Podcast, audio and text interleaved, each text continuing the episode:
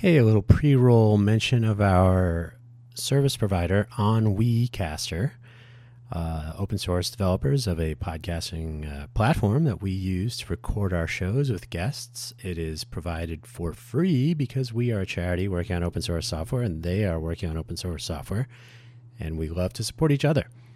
So, shout out to Ennuicastr. There's a link in the show notes. If you go to ecastr, E C A S T R dot com, uh, that's where you can start. Check them out. As well, uh, there were a couple of hiccups during today's show, which was recorded on April 27th. Our guests were using Wi Fi and uh, cell, 5G cell not a comment on uh, the connectivity in Las Vegas in general, just these things happen, and certainly not a commentary on the quality of service of Ennuicastr, which is actually quite pleasant to use. So, uh, looking forward to hearing the show. I hope you are because you're about to. Thanks for tuning in, and remember, Ennuicastr, open source software, and open data. Hey there, welcome to episode 10 of Let's Innovate for Vegas. We are joined today by two luminaries in the world of open data. City of Las Vegas is a big proponent of open data, which is great. And we're going to learn everything we need to know about using it and abusing it, but actually putting it to use as we should be. So today, open data everywhere. Thank you for joining us, Anthony Willis and Nichole Malichky. The comedic stylings of Nichole Malichky, by the way, will be coming up shortly. Thanks for joining us. Thank you for having us. Glad to be here. Thanks for uh, thanks for joining in and uh, sharing a um, a mic. So if you hear the clicking of, of switching voices and whatnot, there there you go. So first up, we all want to know who are Nichole and Anthony, and you are two separate people. So I don't mean to group you into one, even though you're sharing a mic. So you both work for the city of Las Vegas, I think, and I will uh, let you run with that. Oh, no, by all means, you first. Uh, I'm I'm Anthony Willis. I manage the city's Office of GIS team. Um, we have responsibility for managing the city's GIS environment, uh, which we've had here at the city for just north of 32 years. I've only been here a little bit over 20 years myself. Um, and we do all things GIS, maps, apps, data, a lot of uh, location intelligence type of services and integrations. Um, it is a wonderful job. I, I probably do it for fun, um, but I'm not volunteering for that right now.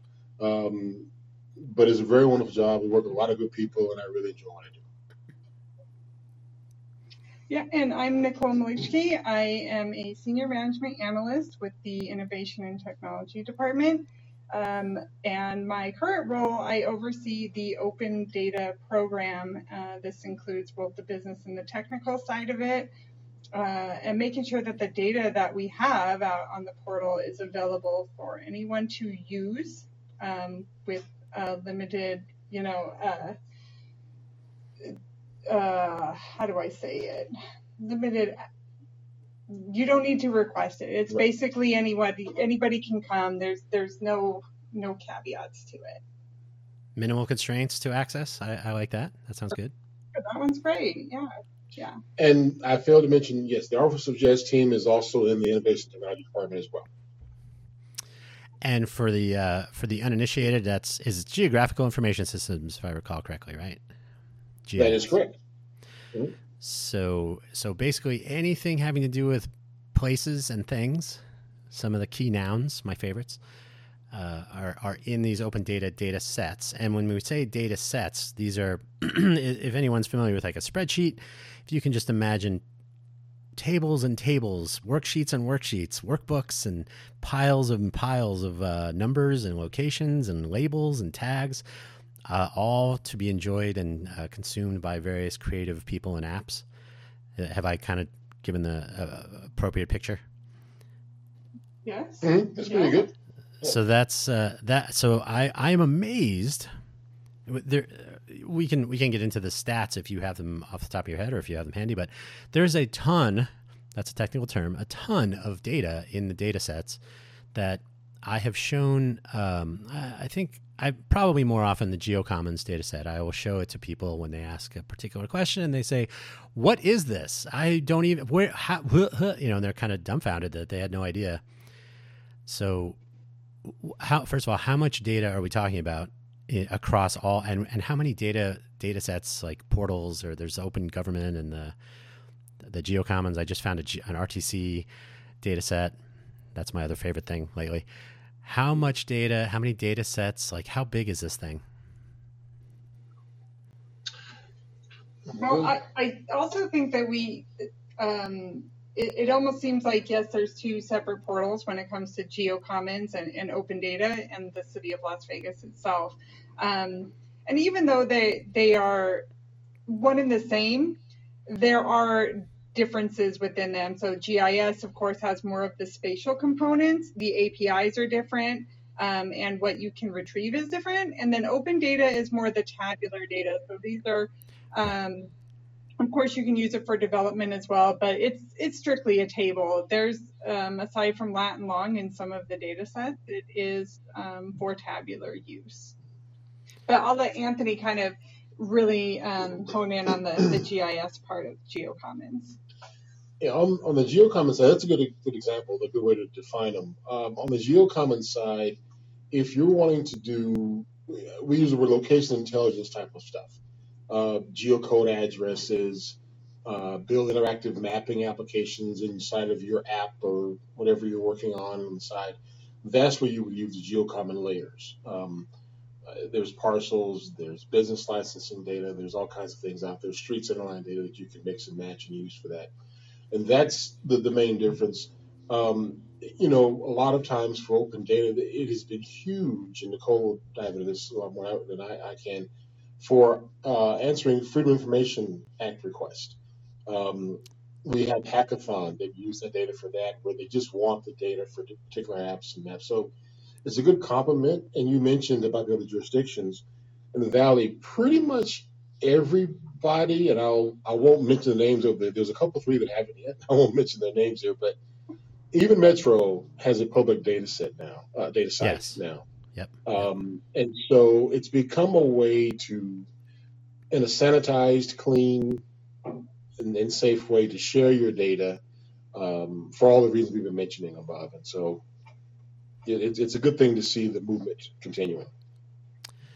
Yeah, it's so you mentioned two things that I'll touch on. Uh, the first of all, the LVMPD did launch. So they used to use crime mapping, which was just a oh, I'm sure they paid them or however the the business was arranged, but it, it was essentially a map of a police blotter. You'd see little icons for different kinds of crimes and whatnot, and people used to refer to it now that now and then, although still a lot of people didn't know about it. So, and we're talking like Nextdoor.com and probably Facebook. You know, they, they'll describe a situation, and you say, "Oh, you mean this incident report right here?" And they, "Oh, great." But when they moved to uh, ArcGIS for their information portal for for normal people to look at. Well, first of all, the user interface is a little bit uglier, but it has a vastly more information and probably more use, useful, but maybe not as usable for the casual person. But just more useful ways to to get at it and report on things and incident reports and and a visualization of it and, and so on, filters and everything. Mm. But most people, they did a, a really awful job of getting that word out. So like I discovered mm-hmm. it by accident by tweeting something, and they said, "Oh, you don't know about our new data portal?" Like, wow. So that was nice. You also mentioned business licenses, which is uh, timely. I literally just looked at that data set. I think two days ago. I think it was Tuesday. Uh, t- by the today's uh, April 27th. By the way, I forgot to mention that. So Tuesday, I was looking at not only national census data on business and entrepreneurialism for you know down to county or zip code if possible, and then I found the data set here, and that was actually it looks like it's most of Southern Nevada area, not just Las Vegas. So how how does that data? What are the limits of our data? That was a really long way of asking what's in there, and by what rules or constraints. Um, and that's a very good question. Then let me and I'll parse it again. Ge- Geocommons, which we'll call public GIS data versus right. open. So on the GIS side, it's mostly operational. Uh, these are operational data sets the city uses to provide services, and so we make those available like business licensing. Um, included in business licensing are there are some multi-jurisdictional licenses that occur, and so that's kind of what you're probably seeing. Um, we process data for the entire valley, um, the entire all of Clark County. There are data sets that are specific to city boundaries but many overlap, and business licensing is one of those. Um, you get a much more uh, refined uh, and, and, and curated uh, set of data though with open data. I'll let Nichole talk about that, but that's that's kind of the GIS side of where it comes from. And that, and that's great, great timing. Um, as far as the business licenses data set on the open data portal, that was one that we actually just uh, revamped. Uh, we had a local entrepreneur come to us and ask us if we could find a way to get some of the information that she was looking for um, onto the portal. And so we did have limited information on that data set. And some of the things that um, were sought after were things that were more in line with what other jurisdictions, both local and otherwise, were publishing to um, really use you know, pretty much the same exact data. And, and, it had to do with, you know, when the license was set to expire um, and if there was a grace period. Some of the date fields were recently added. Um, and this was just one to make it more robust for anybody who is coming and using that data to have it, you know, be a little more understandable and useful to anybody. Um, so that one I'm, I'm, very proud of and very proud of the public outreach um, that helped us really lift that off the ground and get the buy-in to, to get that published and updated. Sure. Well, as, as um, this, the, I have this other project called Cafe Genius. And so we, because I'm in both things, the Innovate for Vegas and that, they, they cross pollinate a little bit. And we are definitely taking a deep dive on what our entrepreneurial ecosystem looks like. So obviously, knowing where all of the different parts of the ecosystem are and who's doing what, you know, down to like a business type or uh, whether it's a startup, um, a tradi- like a well, there's a difference between a tech startup, for example, or a um, like I would like to start a coffee shop, and both of them are startups by entrepreneurs, but they have a different perception from outside, right? Like one is the the hot new thing, and the other one is where you go to meet and talk about the hot new thing, right? So, so some sort of granularity or some ability to figure out what the ecosystem really looks like is what I was beginning to explore. And it was interesting that there was so there was, there is a ton of data in there, which is useful. Um, and we're we're trying to come up with a survey that will align with that, so we can figure out if we're getting a good distribution. Um, it's very easy to focus on a particular self-selected group, for example, if they're at a particular meetup or gathering, maybe in the Arts District on the third Saturday of the month. Shout out to Tech Alley but that is a that, that is a selected self-selected group right? So so making sure that we know what the boundaries are of the ecosystem is useful. So yeah these are the sorts of things that i think people once they know that data is there you kind of go ah that's useful. That's even more useful. So that's good. Appreciate that. Um, so so that's the and so the the finer points i guess uh, we'll probably cover this a little bit through the the entire time here because there, you've you've made this distinction a couple of times. There's the open data data sets that are i'm going to assume are generally available on the arcgis i think we're ready. Hello? Hello. Here can you hear us now? Yeah. What happened to where are you we had a little bit of a a, a, a connection issue. yeah, we went looking for people. Yeah. oh, because because right now you're not being recorded though. How? So are you, did you join? What is going on here? it says it's recording. Yeah. Oh, because I uh, on me it says I'm. It says I'm the only one in the room, and that I and okay. So you can see both. You can see your name and my name, and we're we're still okay, right? No, I only no, see your only name. see your name. Oh. So.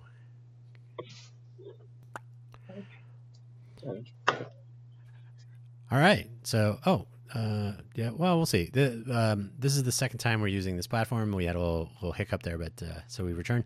So my question was at the the time of our brief interruption was the you've made the distinction a couple times, and um, so the ArcGIS portal, ArcGIS is owned by ESRI, if I recall, right? That yeah. how, uh-huh. that that houses open data or GIS data, and then where's the other for the the, the masses who are accessing the stuff? It houses both. Um, so we use the ArcGIS platform, the online platform, to house both the GeoCommons uh, site and open data site. They're what Esri calls their hubs. Now you're gone. I can't hear you at all. So we have resumed recording. We're back. Exciting network connectivity issues. And I think I left off. When we were talking about the platform. Uh, both Arc, both GeoCommons and Open Data are on our ArcGIS platform. Um, ArcGIS Esri is the world's largest GIS tools provider, um, privately held, one of the largest software companies in the world, actually. And the ArcGIS platform is one of the most premier platforms for GIS related content. We're using a piece of that called Hub Sites. And Hub Sites are a part of the platform where you can build these sites to share open data, to things like COVID dashboards, which we did during the pandemic. A lot of agencies did that. The initial John Hopkins dashboard everybody was referencing in the first part of COVID, that Right. was done using an ArcGIS hub site.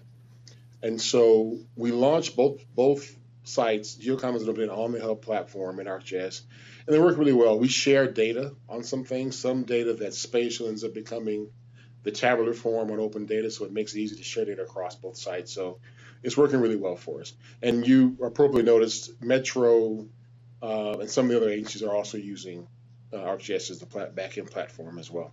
And I guess there's there are different different levels of access, or, or and you and I, Anthony, have we emailed about this. There's open data and there's public data. So some things are maybe we could say approved, or are like there's official channels, and there's other data that's sort of just available. Or do you want to go into that a little bit? Sure. Um, and I'll, I'll let Nichole kind of expound on the open data side. For the public data side, it was really um, more about sharing our data with the community, things like hackathons, with our vendors who do a lot of business with us for services the city provides. It's easy to share data that way. Um, and overall, I want to I'll use the word transparency in some ways for um, folks to get to see the data that we use behind the scenes. So it's operational, business licenses, permits, things like that, parcel data, uh, and all spatial. When we got to where we wanted to have official um, data sets that satisfied Freedom of Information Act requests, satisfied, you know, a more steered, governed, and curated set of data, that's when open data came into play. It really plays a pivotal role in that now. Uh, and that's the difference there. And I'll let Nichole expound on that. Yeah. Great. Um, so, um, it and you can go to our site and at the very bottom of the page it'll it'll say privacy policy and you can see some of the governing documents that we have for open data. But it it is exactly what what Anthony said. It it is governed. We do hold um, committee meetings and what we do um, it, it first started a, a while ago with the open data uh, city census and that really set the tone for the data that we should have public and what that data entailed. And now that that program is no longer um, available or um, open for participation, the city has really looked at what data sets the community wants, um, both internally and, and externally um, and valley wide and things that really affect our city. And so anytime that those are brought up or changed, we do bring that in front of the committee for approval to make sure that you know we are publishing uh, the source of data that we have vetted, we approved, and um, that we find to be kind of the source of truth per se. Um, even though there is disclaimers there that you know any any little hiccups in the data can happen, and of course, obviously, will happen. Um, but we do try our best to make sure that that is up, that is open, and that is available for everyone, and that that is those are data sets that we have eyes on that that we are really trying to give to the public so that the open records requests are limited. And one of the It, uh, things that you and. I discussed, Dan, was about consistency, I believe, in our email. Uh, we were emailing back and forth. Um, that's at the heart of both sites. We want to maintain consistency. We want to be able to communicate change if we have to change some data or move or add and what have you. So that you as a provider of service in the community, as a a business like the an app, a startup or something, and you want to use this data, you can rely on it. Um, right. it our data is integrated into many different things, and so we try to make sure we manage that change and maintain consistency um, for all the external users that are accessing that data. Yeah, that, I was going to. So Nichole mentioned that you get data sort of re-examined from time to time to see what's staying there, and the that would be the as a as a software engineer myself, you know, when when a, a when something you rely on a, a, whether it's a database or some external service or an internal API, when anything changes without you know some warning, and things break and then your your your website stops working or your you can't your customers can't buy things or whatever it is it's very frustrating. So um, so are there like terms of service uh, uh, almost like an SLA but not quite because it's open data right? So about a service level agreement like thing so that someone who says my entire business is based on that data set being available and you say well it's not going to be available after the end of the year. Is that like how does that work? Yes, that is exactly what the the disclaimer is for because yeah. it, it does happen. Um, a while ago, we even migrated. We used to have a different platform, and when we migrated Open Data over to the Esri Hub platform, all those APIs that once existed no longer did, and sure. so anybody that would come and plug in to you know our data or look at it or download it, that link was no longer available. Um, when it comes to currently um, on the open data, uh, well, specifically on the open data portal, um, some of the issues that I foresee, I really do take those in consideration and I really try to evaluate how is this going to impact our users because it's not only just the users, but um, it's the analytics that I use behind the scenes to tell me how the portal is running and really to gauge how people are interacting with that data set. So anytime I make a change in the APIs, that's going to reflect in my analytics as well. Hmm, interesting. Well, yeah, that and Uh, ideally someone who depends on it will spend the time needed to make sure like so it won't be a complete surprise hopefully policies are such that data doesn't just disappear from friday to monday or something hopefully. yes and and also you know we do make sure that if we have data that is outdated or maybe somebody doesn't really feel the need to update on the portal anymore, we archive it. We do not delete it. Um, right. So that we make sure is there. Um, but again, if it's something that impacts our users, we do evaluate that move and make sure that that is the correct move to be made before we make anything, you know, moving forward.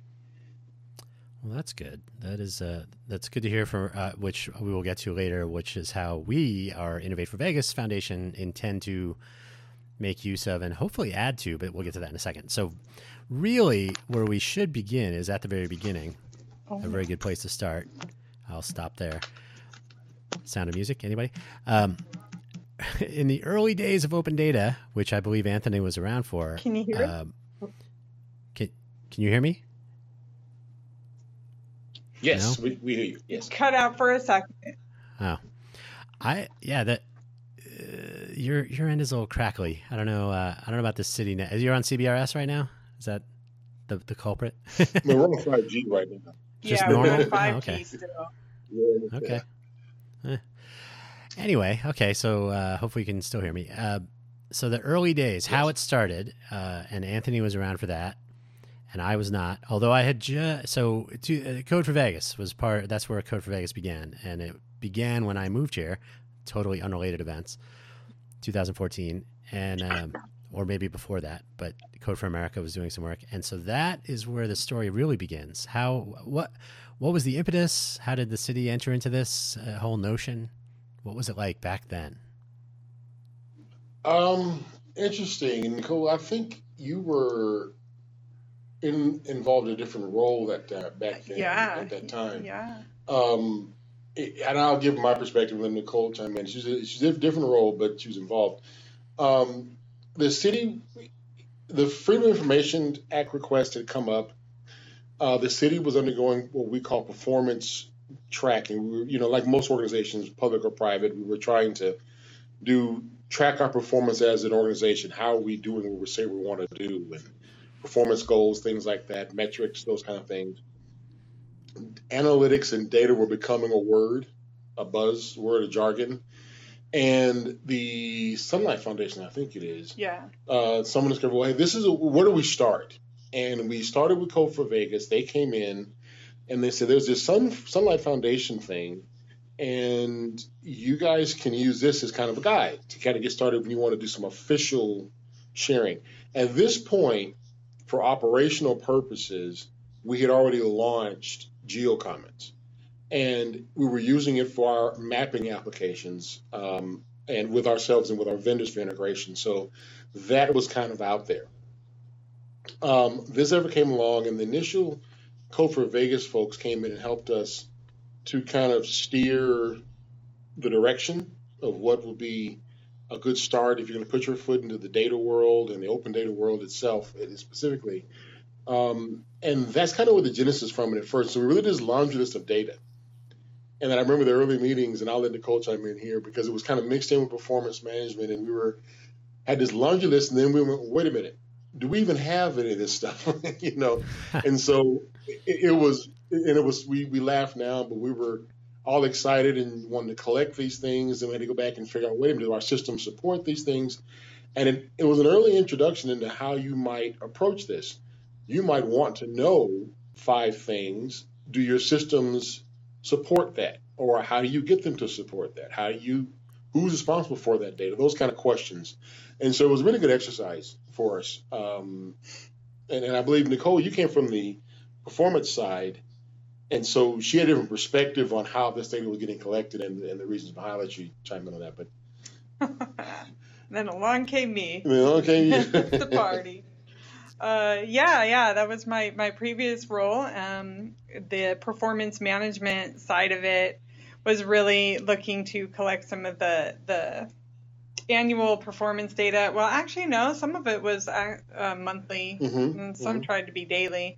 Um, and although I, I was pretty data heavy before that role, um, this the performance side of it really kickstarted the open data part. But they are two they were two separate things and um, along the way, open data has been shedding some of the data sets that were strictly performance and um, really left it up to the departments to publish what they felt was relevant to their department, what would help them kind of limit their freedom um, of records uh, requests um, and whatnot. And so this is where open data for the last uh, well, I would say about year and a half, two years. it's been shortly after COVID. um, has really been trying to update a lot of the things that are up there and and become more relevant and fresh and and really useful to to everyone that comes to the portal. That's that's these are laudable goals. I I approve. Uh, so so would you so so the um the adoption and uh, and the uh, kind of acceptance and was that was did anybody kind of scoff at this or was there a general kind of agreement that yeah this seems like a good idea? Should i start that one? Um, it has been a mixture of both. Of course we are all doing a lot more with a lot less. And sometimes when it comes to data a lot of people think that it's just another task that they're going to have to do um, but I really do try to make it very limited to get people what they need. So a lot of times I'm kind of the middleman. I'm the one that's um, working with departments to find out what data they want to publish out to the portal and how they want it to look. And then I go back and I, I you know, try to lay the, the pipelines, you know, to get the data from them to the portal with limited to no um, human manipulation at all. Uh, and that's really kind of what I, I go for there is to really kind of cut down the work. And then that's when I usually find if they're engaged and they're aware of what's there and um, they're a lot more open and receptive to me kind of asking those questions. I still got a long way to go though, because so it I did seem like I was coming and saying, "What do you have?" and and it was really just a relationship of how we communicate with the departments and really getting, you know, their buy-in because at the end of the day, it is their data that they are putting out there. Uh, yes, absolutely. I think anytime you ask someone to do things, you have to immediately say, "But it won't take any extra effort from you, I promise." And then they're, "Oh, maybe." They still yeah, don't buy I'm a little it. more open. I tell them there's there's there's going to be some work to be done, but I will make it, you know, to be where we can really work together. And then moving forward, it's the least amount of work we have to do. That's right. And then you uh, there's a special program that we all know about. It's called the intern program. It makes uh, makes some things easier. I would love that. But it, so the, it's interesting though because the times are a changing, and nowadays people speak of AI and ML and uh, somewhat less commonly of data pipelines and uh, even ETL, which is coming and going, extract, transform, and load for the casual listener. But so so moving data around and the understanding of, of data as a as a thing of value rather than just a buzzword. Although I don't know if people really quite understand. Like nobody's read through the Shannon uh, information theory stuff to know what the really what it really means. But all that said, do you find the adoption or um, understanding of the value or the or maybe just the, the buy-in is it becoming easier in the last year or maybe even in the last couple of weeks at the rate things are moving are people kind of going okay i see where this is going to matter it's a work in progress. Yeah. I'll, I'll put I'll, I'll go on the positive side there, but still work. And one of the things that we run into is the understanding of what data is. and you know, because you come and start asking these questions, a lot of things begin to you know we might have bought a system 15 years ago that didn't easily export data. Um, but it wasn't a big deal because if you wanted that information, you went to that system where you got an account. Now we think data first. If we're going to bring on a system, that system needs to be accessible with APIs. It needs to, we need to be able to get to our data in a hurry, move it around, manipulate it if we want, those kinds of things. And those aren't questions we were asking of our vendors or our staff, you know, just 10, 15 years ago. Um, when it comes to AI and all that, uh, my philosophy on that is we're seeing the benefits of data proliferation. The first thing you're going to do when you buy a GIS system is make data. It doesn't work without it. You got to make a lot of parcel and street center line data, other types of data.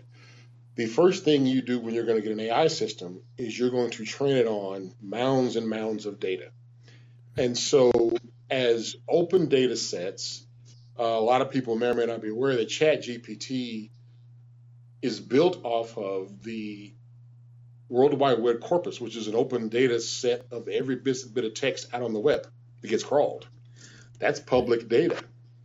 And that's how they built the initial parts of that model. Um, and the ability and access, the ability of us to produce data at higher volumes are much like with open data, we produce a lot of data overnight and through a lot of automation. And to make it available is going to make the things like AI, robotics that much more better because we're giving them way more data they could get 10 or 15 years ago. So it's kind of hand in hand together. They kind of go together. Um, and depends on where you are in that perspective of, of the user. They're, they land in different places along that along that spectrum. So still a work in progress though. It- it- well, anything with technology is, I, I, I can buy that. But I think um, there's the so the yeah the, well AI is becoming um, a thing on its own, which is going to be tricky. I think people are giving it too much credit too early, my opinion. I'm looking for oh the three A's. I came up with the three A's of uh, of AI because I already have ideate, innovate, and implement. But so my opinion on AI, you need to have awareness, access, and accountability. So I think one of the issues people run into, and the one that you are addressing specifically, is first of all, people don't know their awareness is just like where the data came from. Do I know?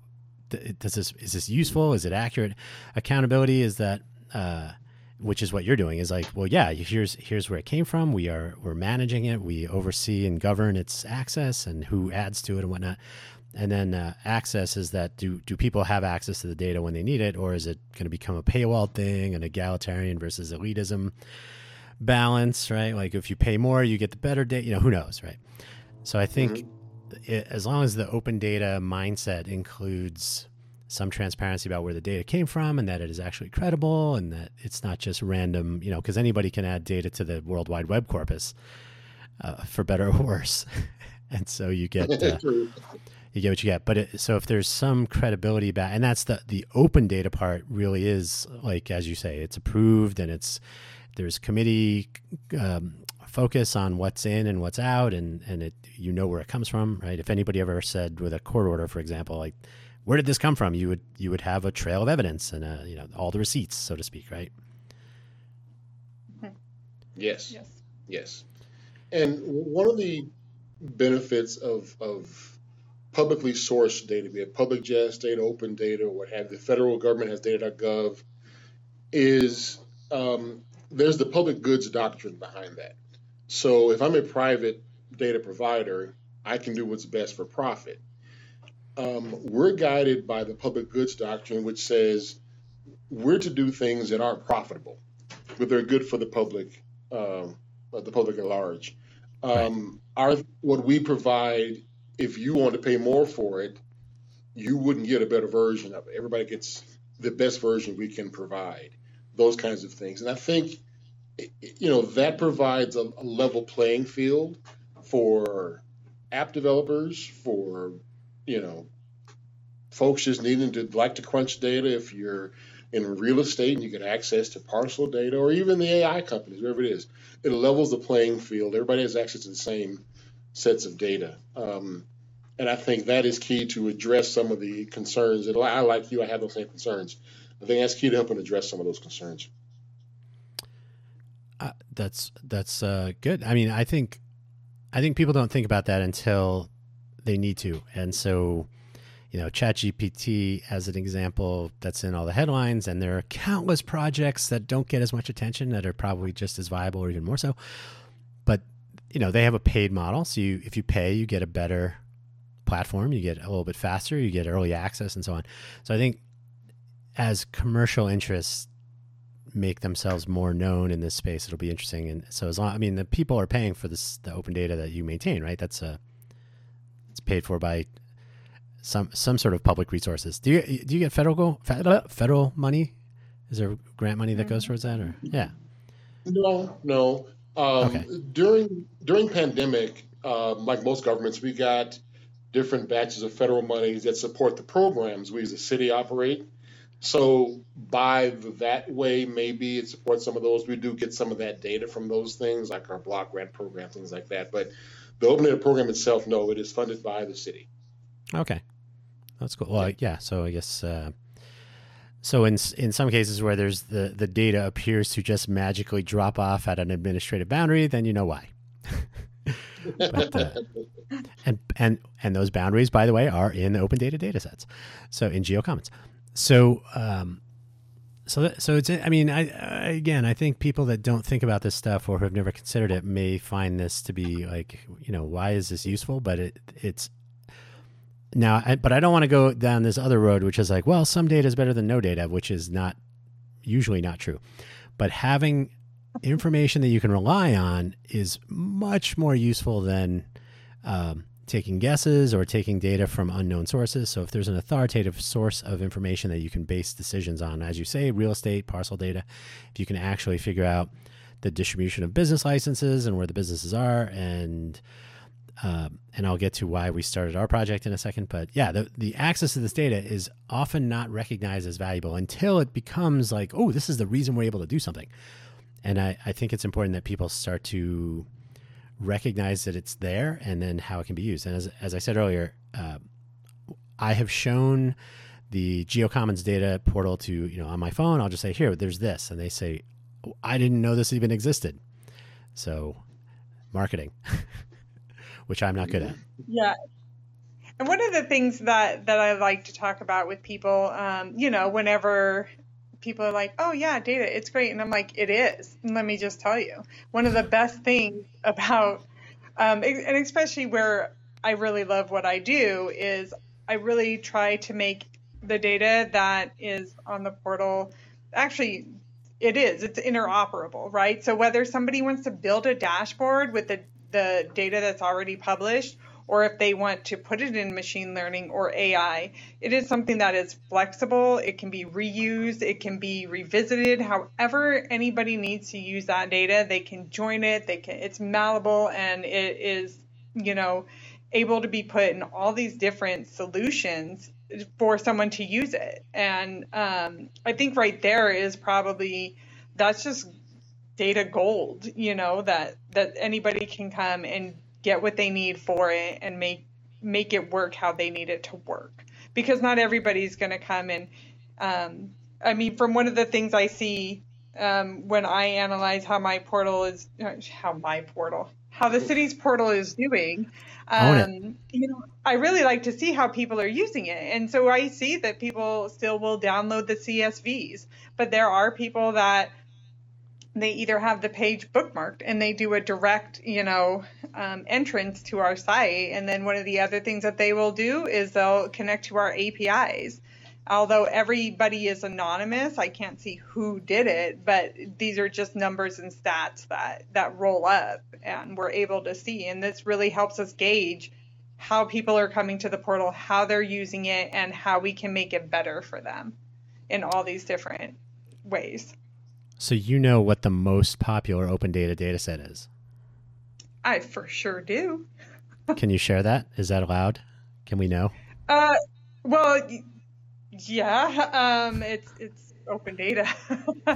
um, some of the the the highest data sets that we see are anything that have to do um, with uh, city operations. So um, employee compensation, open checkbook, open budget. You know, these are things that people are really actively looking for. I also sure. try to keep track of how people are searching for our data. You know, and these are through not only helping us rename our tags um, that we have so people can find our data, but it is so they can, um, uh, or gives us a better idea of what people are coming and looking for if it's not there. And so it's still the ones that are highly viewed and accessed are still the ones that people are coming and they are searching for things like finance. They are searching for things like crime and, you know, um, government operations. These are the, the top search terms through each year, um, give or take. Hmm. And so, so for example, crime. There's obviously mm-hmm. LVMPD has a very detailed portal now. It's been uh, has it been a year? It's been over a year now, right? I think since they launched it. So, and and I know that there's some on like the portal homepage. There's links to like, oh, go check over here for this and that. But like, there's an obvious answer to this, which is you know if you're looking for the data, you should know how to find where to look. But like, what is the landscape of data availability? Like, just to know, to quote the only quote that I would ever actually use from a, a former Secretary of Defense uh, are there are known knowns and there are known unknowns. So do P. I'm not even going to quote him the whole way but how do we help people find what they're looking for like is there a unified unified strategy to say like here are the thousand ways that you can figure out what's going on here and some of them are open data some of them are over here and over there like is that oh. Um, i think you were asking about kind of how do you navigate the world yeah, that is out there because uh, there are landscape. yeah yeah, there are indexes of, of open data out there, but those are not really meant for normal people.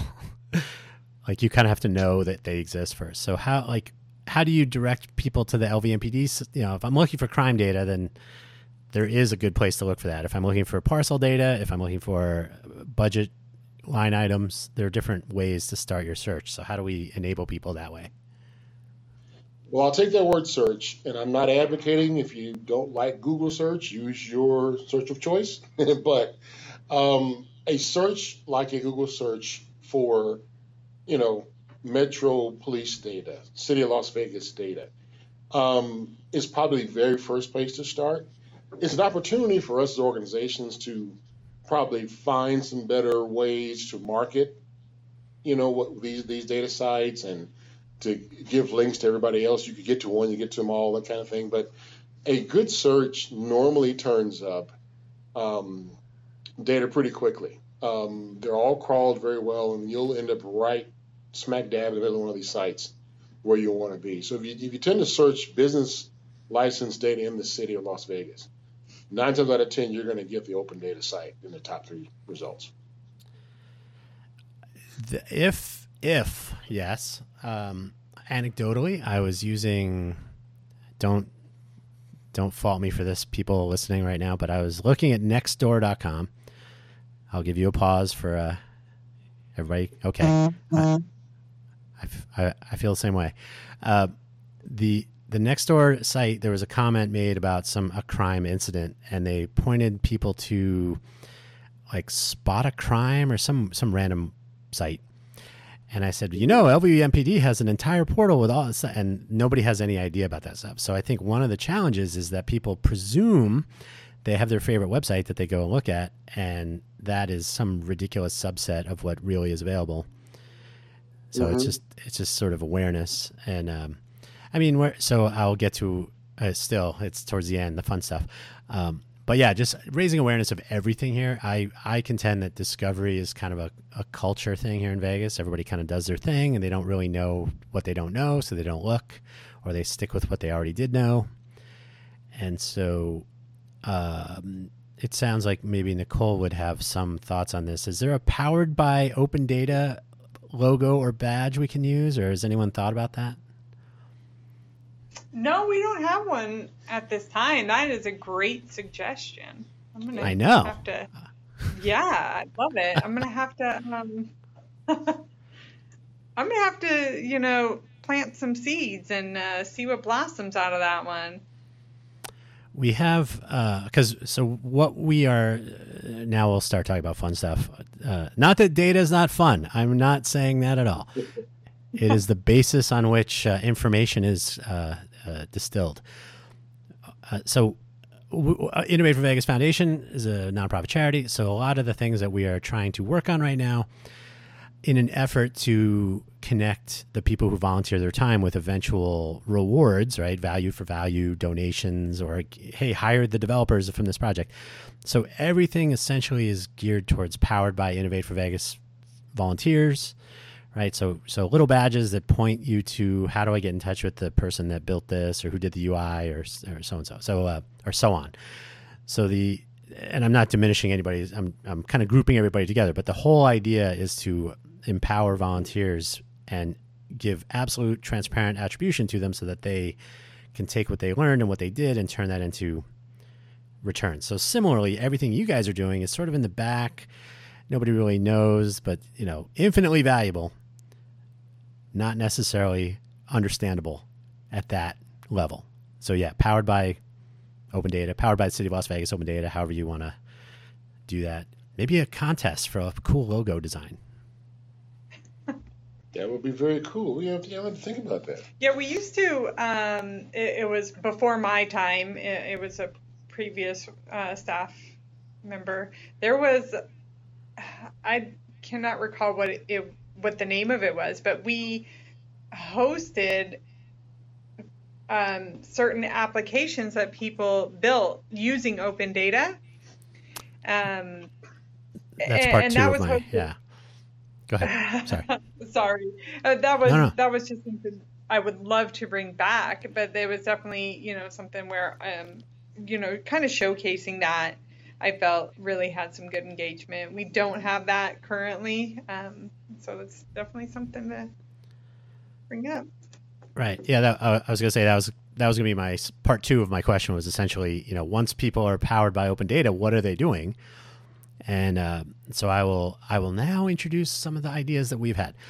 So open data.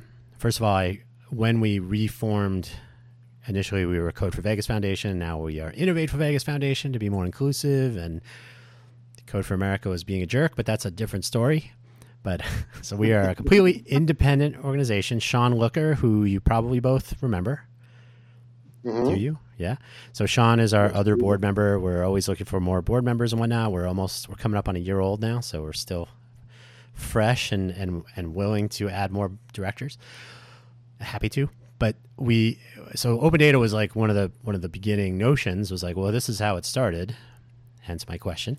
And it's it underlies a lot of things. So our uh, we started doing monthly hackathons and we still do and we were picking topics like open transit and I tried to do an Earth Day event, and I said, "Oh, how about Earth Month? And we'll we'll do something with water conservation or habitat encroachment, or." And these are all open data possibilities, by the way. Uh, well, they're public data possibilities, perhaps, and now we'll get to that in a second. But that was where nobody was interested in uh, Earth Month. Sad commentary. So we went yeah. with uh, what if we just go with open data and we'll just start looking at how we can capture data, whether it's all those things I just said, water, habitat. You know, why are there more coyotes and snakes appearing in our driveways? Well, let's look at the map and the water and the you know so so these are this was the root of uh, maybe we should just try to build a way to enable people to add to the data set so how easy or difficult is it for people to not only add new data but also if they find some weird or strange or erroneous data, how easy is it to suggest a change or at least point it out? So, what is the interaction from the public at large with your data? Nichole, I believe you claimed ownership of it, so it's yours. Okay, I guess I'll start. Um, yeah, so it is very easy for uh, the public or anybody internally or externally to be able to reach out to us. We do have a contact section on the portal, and um, we get we see every request that comes through. Now, um, to back up a bit, when uh, I work with departments to kind of update what data is out there, or if there is any that they feel is relevant to putting out there, it really is kind of in their their court at that time because they will ultimately need the buy-in uh, to publish anything with that said, there is a process. So once that starts, like I um, stated previously, and I don't want to be redundant, but there is, you know, of course, the well, where is it? What's the workflow? What's the data flow? That's sure. all documented, and then of course the pipelines, and then it's up on the portal. Um, well, I'm sorry, I shouldn't say that. It's not that easy. In between, in the documentation, the committee has to approve that it's fit for um, publication, and then it's published. And then once it's published, um, there are times that you know we have had public um, reach out to us and kind of question it, and then that's where working with the departments really comes in handy because it's really their data and the, and they should really speak to you know if there is an issue with it or what's the general understanding of it. Um, and so we do see those. Now if there are changes to be made that also gets brought to the committee. So um, th- they are very aware of any changes that need to be made, and you know it's it's progress, and sometimes it's slow, but it, it's really worth it to know that someone has eyes on this, and it is vetted, and it is something that we we do take you know seriously, and and really want to have out to our public. Sure. I yeah, hope that answered. I felt like it was a long winded, like I just got that all out there at one time. No, no, no. That's okay. I'm I am known for my uh, extended, uh, sometimes rolling over into the next day questions, so it's uh, it's totally fine. but but I mean, you so uh, it's always important to have people who and, and, I jokingly said it that you claim, but you did you said my my portal. I think you said earlier, but it's important that people who have control of or oversight over uh, authoritative information like this it is yours for all practical purposes, and you know you actually care about that. It's not just uh, oh some you can make insert all of your government employee jokes and whatnot, but you know you you take it seriously, and that makes it more valuable when people outside of your circle are using the product that you're responsible for, and they take it seriously, or we take it seriously. I take it seriously, and I've I've already had you know circumstances not with your data. Your data is totally awesome, but so let's Thank say, you. for example, you're quite welcome. So let's take a, just a random. I'm just gonna. I'll, let me just pick something. How about transit data? So I know Anthony's laughing right now. So yes, during it, it was during um, it was uh, right around when some of the construction for Tropicana was was going through like phase one to two or whatever. There was some changes and there were different bus routes that were moving around the CX from Tropicana to Flamingo and whatnot. So I was actually visiting the BattleBot studio, and which is a cool place by the way. You should hang out there, and maybe during the summer if we get our deal going. And uh, that was a little secret uh, reveal there. Open data versus what's published from our RTC, the Regional Trans uh, Transportation Commission. I always say Transit Commission because that's, but anyway. So transportation. So that they had not updated their what's called GTFS schedule data, static if you're old school. So there was a stop listed on the strip, and I walked to it. I was going to catch the deuce to the anyway.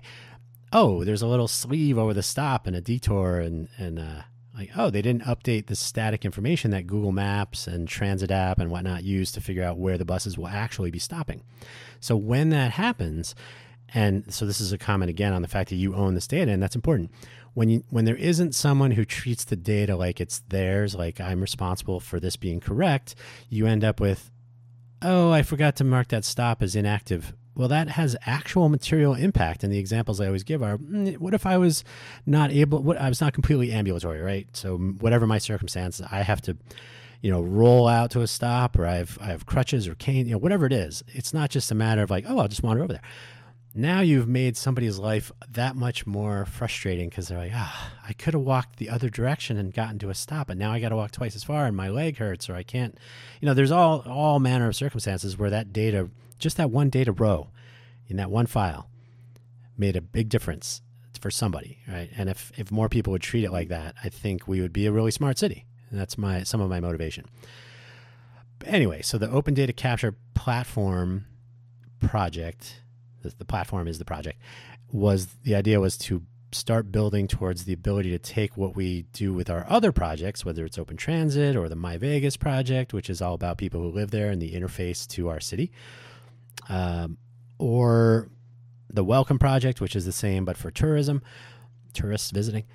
How can we make it easy to take whatever we start to learn from the, the masses, the crowds that are us, and start inserting that data? So we do some sort of sort of sanitizing or validation as in so much as we can as a volunteer work, and then try to create data sets that or or merge in data with however whatever the process is. So so some of our goals, our mission, and the reason for this discussion today are exactly that. Like, if there's a way to increase this data and make it as reliable and usable, we should. We should be thinking that way because it does make a difference.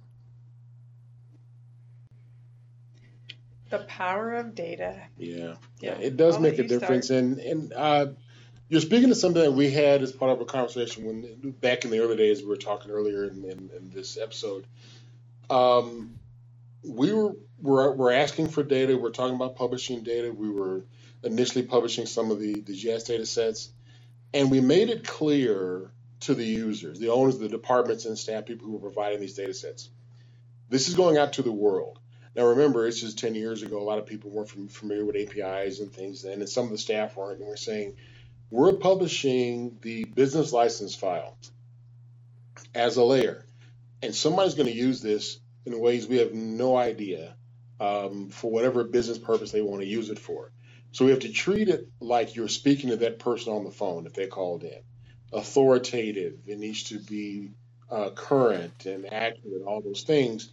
And so we had the, I'll call it the luxury of starting with that mindset when we did these data efforts and it's never stopped. Um, you know, Nichole and myself and our team here spent a lot of time interacting with the, the, the departments, um, making sure that all the I's are dotted and T's are crossed because we know someone like yourself or some other person is using this bit of data. And to your point, a one bit of accuracy could be could mean make the difference. And we don't interact with you. You're free to go interact with the website. And so our way of communicating that accuracy and truth to you is making sure that it's there and consistent. And so um, we just started off that way, and so it's kind of second nature for us now. Is there? I have not looked. I have to be honest. I, I just this just occurred to me. Is there an API for error or update request reporting? No, that would just be contact, reaching out and contacting us. Mm-hmm. Um, So we did talk earlier about removing humans, which is uh, our robot overlords will applaud. But I mean, anytime you, you know, anytime there's a, a person involved, then there's the opportunity to slow things down or to, to be confused or. I'm not not present company excluded, of course, obviously, but Yeah, and I'm going to play devil's advocate there because sometimes, you know, technology seems to be our worst enemy too. I mean, I've had times where um, stuff is out of date and it, you know, I have to go and rework a lot of things to get them back online because the library is no longer supported, you know, so th- I, and I do try to get the cart in front of the horse or the horse in front of the cart as, as fast as I can, um, but you know, there there are technological issues that, that I run into as well, but I do try to make it, you know, mitigate everything that I can, all the risks that I can. Sure, but um, yeah. Well, I mean, it's that's probably Open Data version three or how, whatever we're on now, some later thing. But uh, I, I mean, Yeah. it seems like it should be sort. They, there's all sorts of discussion about self healing systems and how to recover from uh, a service outage, right? So I, I don't know what the architecture is in the in the internals, not the ESRI owned external portal stuff, but however you manage, like how do you, uh, what, I don't know if there's just one, but what kind of database is Oracle, Postgres, MySQL, uh, other Cassandra? What, what, what's the, what's the back end look like in, inside? We're a we're an Oracle shop uh, on premise. Um, so Okay. we're we our most of our data we do have some SQL Server um, stuff running in Azure. Um, most of our data sits in Oracle Cloud instance uh, in Phoenix, in the Oracle data center. Um, and we of course our large footprint is Switch, where we run a lot of our servers um, through their uh, very large footprint there. And so we have a mix and match of that. Um, the ESRI platform, uh, they are a large Amazon Web Service uh, and Azure, Microsoft Azure customer. So there's a mixture of Postgres and SQL Server databases in the back end of that. Um, and what we like to say is we try to stay out of the hardware business ourselves. We're in the platform business, providing data, uh, location intelligence solutions, things like that. Uh, we pay Esri, who pays Microsoft and Amazon to be in the hardware business. And the comforting thing for us is Esri's platform is used globally. So there could be an NGO in Thailand out someplace trying to deal with a malaria outbreak. They're using the same footprint that we are here um, with no latency. Uh, they really have done a good job uh, as a partner. We've been a customer, like over 30 years. Uh, our customer number is 208. We're early customers of Esri's. They've done a really good job globally of maximizing cloud technology in the two larger providers um, uh, and, and making that available uh, to, to organizations like ours. So, um, but it's a mixture, the stack is a mixture of Postgres and SQL Server in the back end. Um, and then we have some Oracle stuff running here on premise. Right. Well, Larry Ellison probably thanks you for that. Uh, I, I, I actually I learned Postgres because uh, a friend of mine from the Apple days was working with Oracle database, and we were we were kind of learning how it worked together. And we got I'm a big fan of like stored procedure and stored function and all that, so it's a good platform for that. Mm. But that's a little nerdy for the casual listener. Um, so I think one of the things, and by the way, uh, we're minus our our glitches, we're we're coming up on an hour. I know you guys are busy. You work for the city, so you're probably uh, eager to get out of the office. uh, I'm just kidding. Um, what do I know? I don't work for the city. But when, first of all, as we said, some people don't even know this stuff exists, and when they are they're, they're shocked and amazed and also impressed and are like like wow, I didn't know we could, we could probably use this. Like yeah, you probably could. So and we talked about the powered by or or you know a gallery of of users, and hopefully we'll add to that with the things I mentioned earlier. So, if for the uninitiated, someone who stumbles upon, say, the Socrata API, you can you can groan. uh, Yeah. So, but somebody finds that, and then they're like, "Oh, do we have that here?" So, so what's the enabling bridge that uh, is? Is there one that says, "Hey, we can actually connect you with some real functionality"? We've, we're putting a lot of money and resources and people like yourselves. So, how do people? Uh, and this goes to the marketing part, sure, but it also says like, here's the leg up or the the the the step or the ramp or however you want to get into this so that we uh, like is there a sample app that people can look at is there a github site for uh, or gitlabs if you like for for uh, gis data from city of las vegas that people can get a starter or like do you want one Uh, not, for, not for GIS data. Um, well, I would encourage two things. One, um, you can create a free public account at arcgis.com, and that's a plug for Esri. And I'll let them do their own marketing, but you can create a free account and you can interact with these data sets using some of their APIs, which are the native APIs that we provide um, right there in, in, in a browser and platform. Um, uh, but the GeoCommons and open data platforms themselves, one of the reasons we moved there versus a Socrata is it allows a lot more robust activity on the platform. So if you sure get there and you're trying to figure out how I might use this, you can actually filter, query, play with that data there. Um, in in the data tab you're on, looking at it before you ever download a CSV or access the API.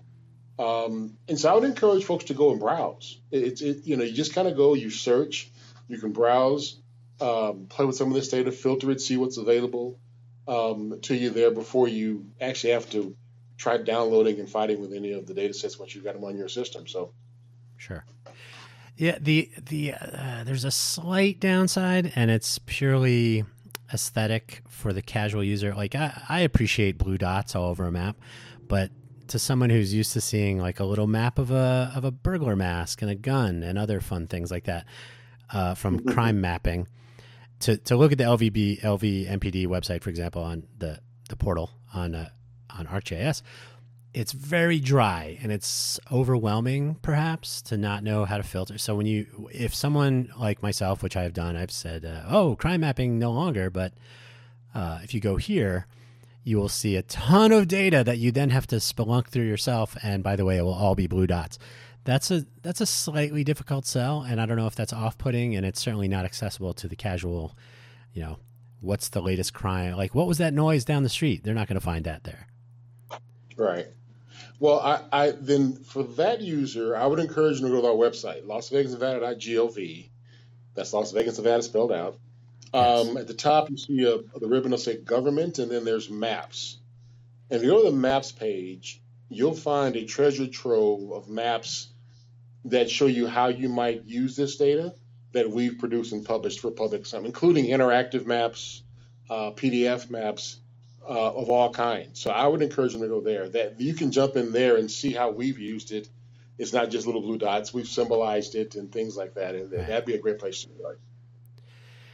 And now we just have ha- we have to have people know about that, and that's um, that's half the challenge uh, is discovery, like I said earlier. But I think um, if people just knew to go back to the, the value proposition is like there's just so much information available. Not the data is good, but it has been turned into actual usable information for people, and awareness is a challenge. Like our local news media, I think if they don't use it a ton, they should be using it even more than they are uh, to make these things available. I always say there's always a weather bug at the top of every web page for all of our local, you know, normal, you know, television slash website news media and print. Th- There's nothing. They, they should have similar links, like, oh, by the way, the latest level of Lake Mead and the latest um, traffic info. You know, these are all buttons that could be on the site that point to this generally available data, powered by open data. Huh? I think I think we're on to We, something. we got a marketing campaign we're building here. I, I can see it coming. yeah. I can see it coming. I love it. I love it. So I'll tell. So one of the things that uh, my first like demo for someone who had no, I they were similar. Like, oh, I didn't even know about this. Was hey, we need to have a map that shows where to park for the International Innovation Center for our hackathons. And I said, uh, we'll just go to the open data data sets. So there's parking lots, uh, uh, par- lots and structures, I think it is. and it shows all the downtown ones. You can filter it for for the Fourth Street. You know, we basically want the historic street, uh, Fifth Street School, not the courthouse. I think it is right across the street. so I said, if you just have those two, you can you can use the KML file and import it into Google Earth, and you can mark one as green and one as red or something. And so the whole thing took less than a minute, and you have a fully rotatable, different viewpoints, and not a static image. The data is correct. You don't have to draw on a PNG or something. So these tools are available. And the person was like, wouldn't it just be easier to draw on a map? And I said, first of all, no. And second of all, you're you're basically tossing out the tools and the information that's available and will be current. Like you don't have to update this map. It's as long as it pulls the data from the data sources, it will always be correct. Thanks to people like yourselves. And that was a shout out back to the, my guests right here live. You heard it here right here because you're doing this work, people should take your work and put it into the things they want to use. And that understanding that that I, I can leverage your daily efforts, like you're, you're actually paid to do this. So the, the whole notion of I can just draw on a map and make it a static image and be done with it, I believe is very short sighted. And I have to wonder if that's, uh, I will use just a grand term. Is that part of the problem? Is that people don't quite understand just how useful it is? to have living Definitely. data. Definitely. And um, in outside of open data, I love math. Um, and so when it comes to things like that, that reminds me of chaos theory. When you are thrown off of your precision, it is very easy to get off track. So you have all these people that are creating these static maps however they want. Somewhere it's like playing a game of telephone you're going to get off track and you're going to get the wrong information versus, hey, let's use, you know, one source and let's all, you know, use it in the best way possible. We tend to keep our accuracy and our precision, you know, close and we all come to the same agreement. So, yes, is definitely that is something that we try to champion. Um, myself as well that yeah those those things really if they're reined in they really have a lot of value. Yeah. And I want to point out that Nichole did correctly, if I may, use uh, precision and accuracy as two different components, which they are. Some people mix those together. they are. Uh, if oh, if we have if we have time, we'll get into complex versus complicated. But uh, or my favorite, puzzle versus mystery. Those are good. Uh, mm-hmm. But the, yeah, I have not heard that one. Okay, yeah. That is a Malcolm Gladwell first said this, and I cannot remember which book he was talking about. But I said uh, I've never really. I mean, these are. I think this might be a little bit softer, not quite as as rigorous as complicated versus complex. But a puzzle converges on a solution. You put a piece into a puzzle if it's a you know traditional jigsaw puzzle. But if you are solving a puzzle, you are moving towards a solution almost pretty much monotonically, right? You're you're adding a piece, you're you're putting a, a thing into another thing, whatever it is. A mystery you could be getting information that takes you away from the solution. Any murder mystery out there, you're like, oh, I thought it was the other person. Or, so a mystery does not necessarily converge on a solution. You may be drawn hmm. specifically away from it, or you may be yeah, drawn in multiple directions. I like your puzzle example. I learned how to how to solve Rubik's cubes because someone explained to me it's actually a puzzle. It's not yes. random. There is a solution. Yep. Hmm. And that's how. I, so I like that one. I want to. I'm going to repeat that one. well, that's one way that I will never forget it now. Exactly. Yeah. Yeah. yeah. Puzzle versus mystery. I like that. Mm-hmm.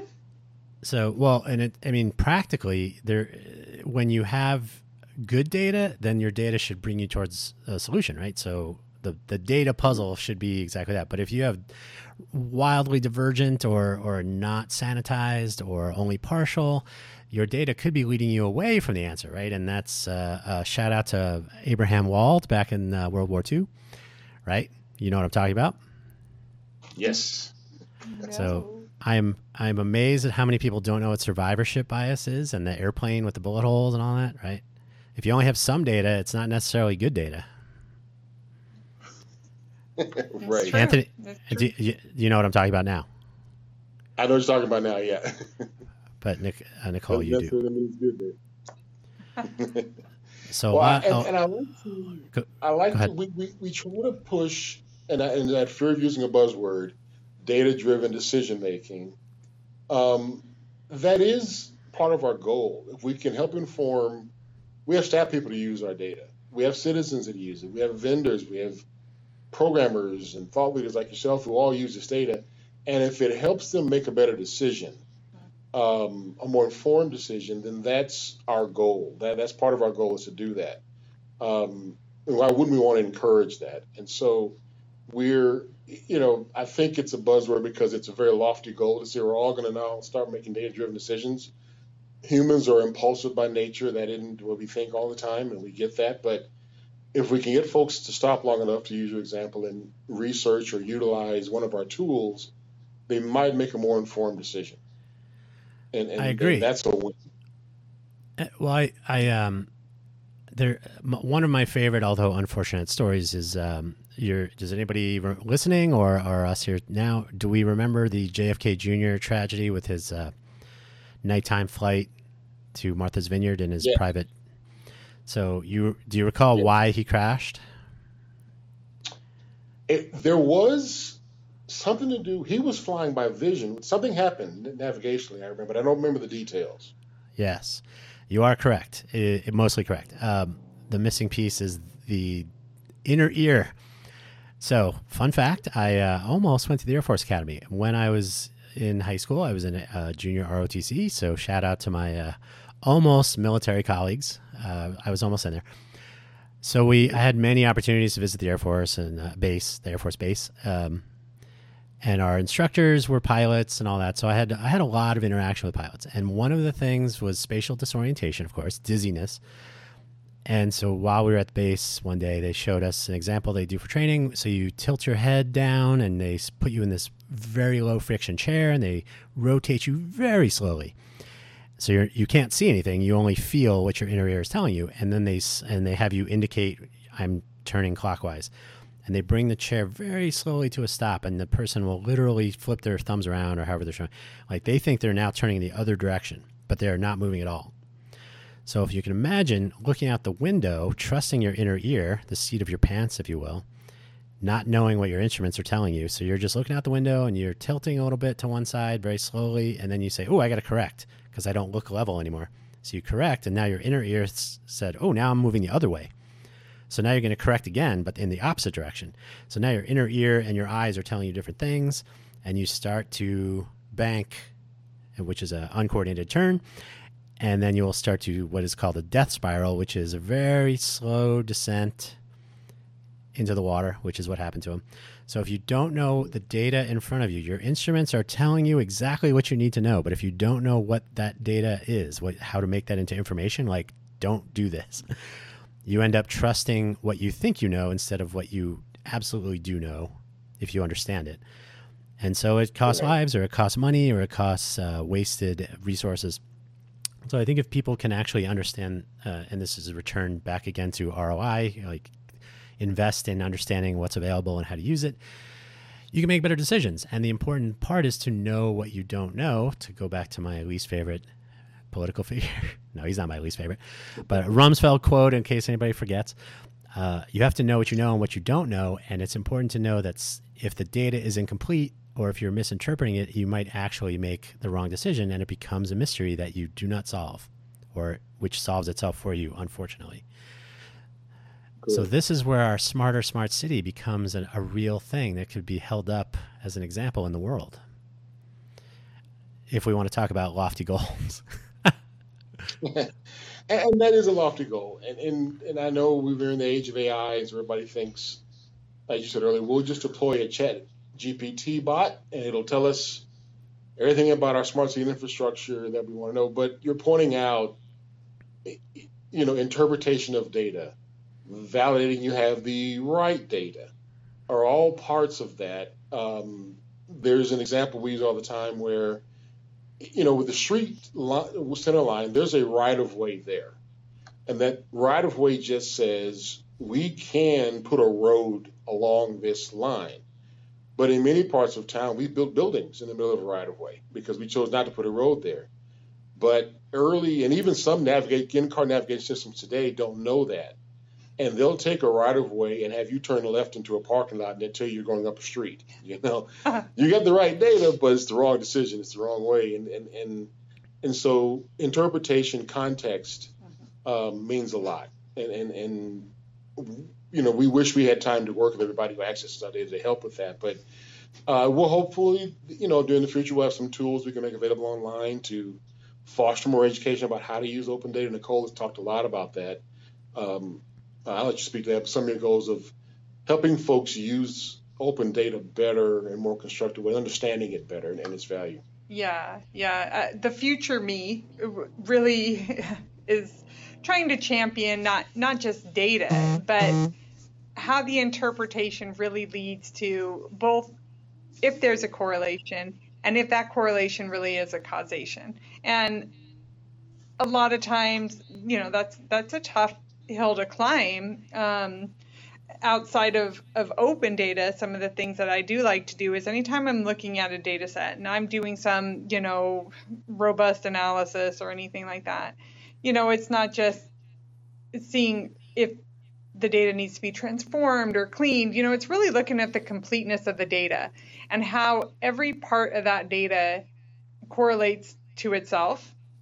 Um, and then what I really wish that I, I had was a little more peer reviewed um, sort of analysis, right? Because even if I take some sort of algorithm or I do some machine learning, you know that's that's still my interpretation of it all those hyperparameters that are put into that data to make it meaningful to somebody I, I think having communication to say well you know yeah our model tests better this way but just to have a little more open conversation on how we get those models fine tuned and keeping them fine tuned, I think would also help some of that decision making and some of the interpretation issues that we have. A lot of people, you know, they, they are in their mm-hmm. silos, and mm-hmm. I do try to talk data to people and, and stuff like that. But uh, I really do wish that there was a little more peer reviewed at mm-hmm. times.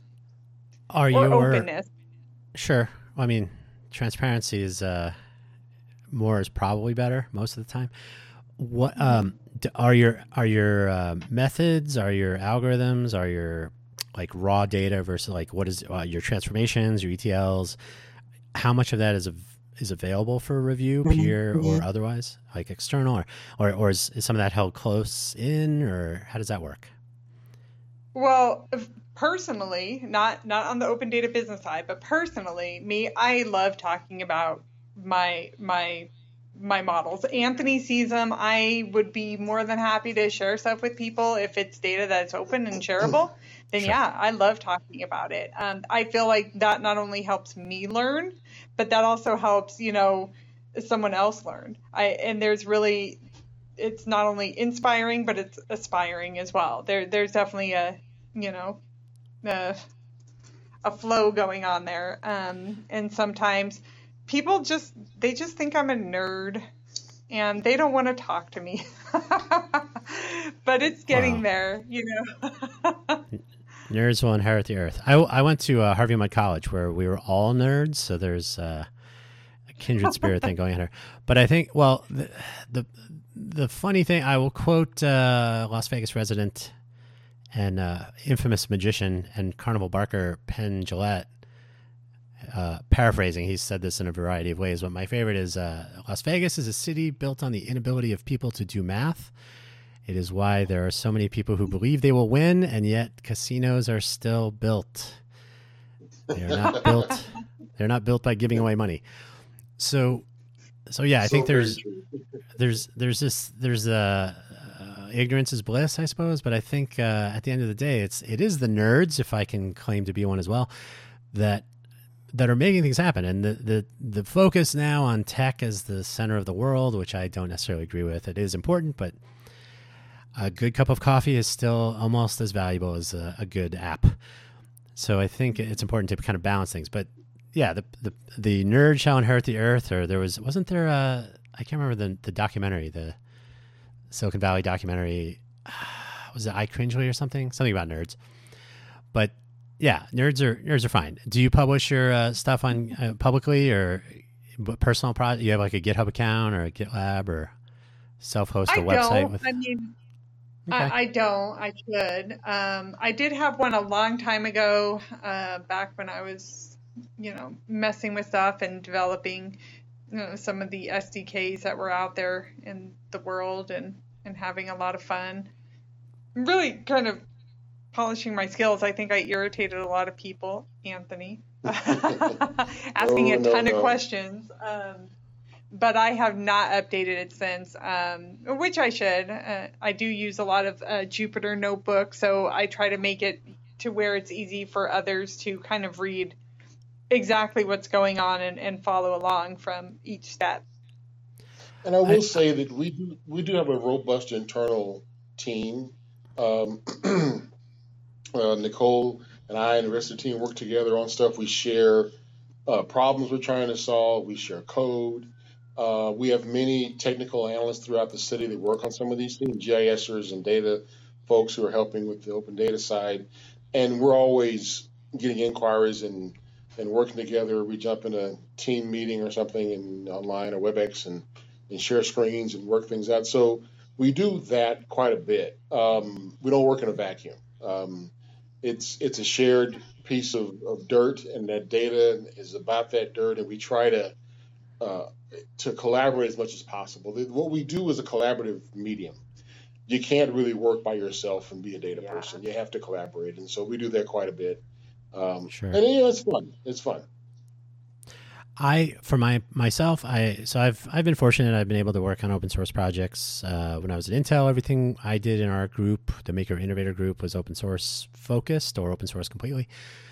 Uh, so it's fun because when you know there are two things. First of all, it's fun when you can publish stuff and you don't have to keep it secret, so you can talk about it. It's easier to refer to things like I worked on that, not some mysterious project like. Uh, I worked on Netscape Navigator when it was still closed source, things like this. So you can't really talk about and point at things as easily. But the other thing is when you know you're possibly going to run into people who have used or have tried to use what you're working on, or who have learned from it, or who have added to it. Maybe they did a PR if you're a, you know into pull requests, or maybe they just did a, a CI/CD commit on main. However you work, if you talk to them and you you're like, um, oh, thanks for fixing that bug, or um, somebody might say, oh, because Nichole published that method, uh, I was able to learn from that, and then you're like, oh, thanks, and because it was well documented, or you, right? You so I myself am am trying to write code so that I assume that people will refer to it in some way, or will possibly find problems with it, but that's fine. That helps me too, if they tell me. Uh, so I think it, I think it arguably it makes you better at what you're doing if you know that people have a chance to look at it. Yeah, yeah, Agree definitely. 100%. I don't Not think just I would peers. be if I didn't have people to reach out to or Sure, but, but I mean not big just fans peer. Peer. Go ahead. Sorry. big fans of open source, uh, open source tools. We use obviously we use Azure, which is not an open source tool, but they have plenty of open source tools they provide.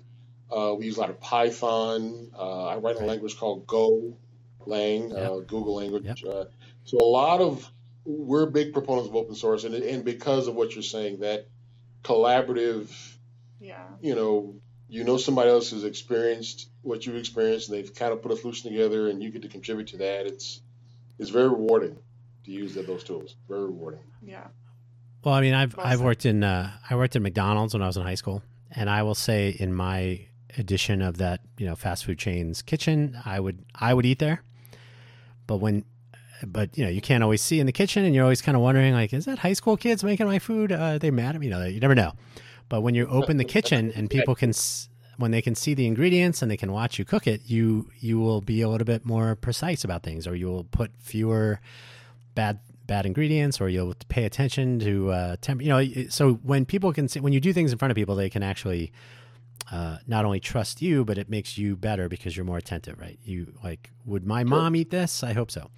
So I think the same goes for code and so many other things. And I think one of the reasons I hope that what we're doing with this uh, volunteer organization, uh, one of the things I hope it will do is make people more interested in how to do you know, oh, I've always been curious about open data, which which I've heard. I'm not just kidding. I'm, I've heard people say that, but then getting them to follow through and actually try and experiment, or you know, like, hey, we're we're we're powered by your efforts, uh, volunteers, and what you do will help the next person, and so on. So I think uh, we're still in the bootstrap mode of that. We're still young, not quite a year old yet, but uh, I think it's critical that people see that it, just like anything else, you receive inspiration from people like you or who have your similar interests. And when you can look in Git, GitHub, GitLab, other such places and see like, uh, oh, Nichole and Anthony did this thing, and I can take their example and build a you know, an, an, an, open transit uh, habitat encroachment. Um, open transit, sorry, open data habitat en- encroachment tool, right? Taking some data about population and some data about water and maybe some data about uh, sightings of animals and so on. So, so yeah, uh, inspiration is part of what you commit every time in your project. You can use that. Yeah. so it's uh, it's it's been a long time. I, I don't know how, when was the last time you talked to some casual uh, city local about open data this long, but I appreciate your time. I will uh, yield back so you guys can get on with your day. But it's been a pleasure. And uh, it was great. If you uh, great discussion, we thank you for having us on. We really enjoyed it. It has been. I, I'm gonna guess that anyone who's who was like, "What open data?" I think hopefully by the end to now they'll be like, "Oh, okay," and that's a lot more interesting than it sounds because it sounds very dry. Data is an overused word. It's a it's a goofy android on a Star Trek show or two, but it's it powers everything you do and everything you will do, and it's as important as anything else. And I'm uh, I find it very interesting. I'm happy to hear that you're using uh, Python. Maybe we should explore Julia and R. Those are things I'd like to uh, have people try out. But uh, if you guys if you guys ever want to do a hackathon, we're doing a hackathon with. Uh, I've talked. I've spoken with Priscilla Scott at the Becker Center, and they're they're gonna have a hackathon hack it if I can say that word, hackathon in July. And um, I recently announced in the usual places that we are going to have the Las Vegas team for space apps, the International Space Apps Hackathon in October.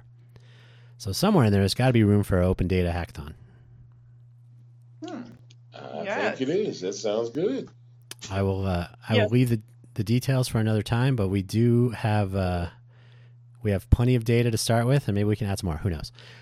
Uh, so on that note, any any closing sentiments? Any um, any uh, sanitizing of data to do? I'm sure I'll be editing this this recording a little bit from our mishaps from the connectivity. All the all the little mysteries in between. exactly. Um, yeah. Um, well, I just want to thank you for your time. This honestly was my first podcast, and I had a great time. And anytime I get to speak about data and what the city is doing to, you know, move that forward, uh, I'm game. So thank you so much. I really do appreciate your time. Likewise, well, thank you very much. Uh, I am a avid podcast listener, first time on a podcast though. So thank you again. Oh. It's been great. I hope that you know, as folks hear about these tools and, and listen to your podcast, they come and try them out. We, we appreciate the time. I likewise, and I will leave then with the notion that this is part one of several. So, anytime. That's a deal. All right. So, thank you, listeners. Thank you, everybody, for listening.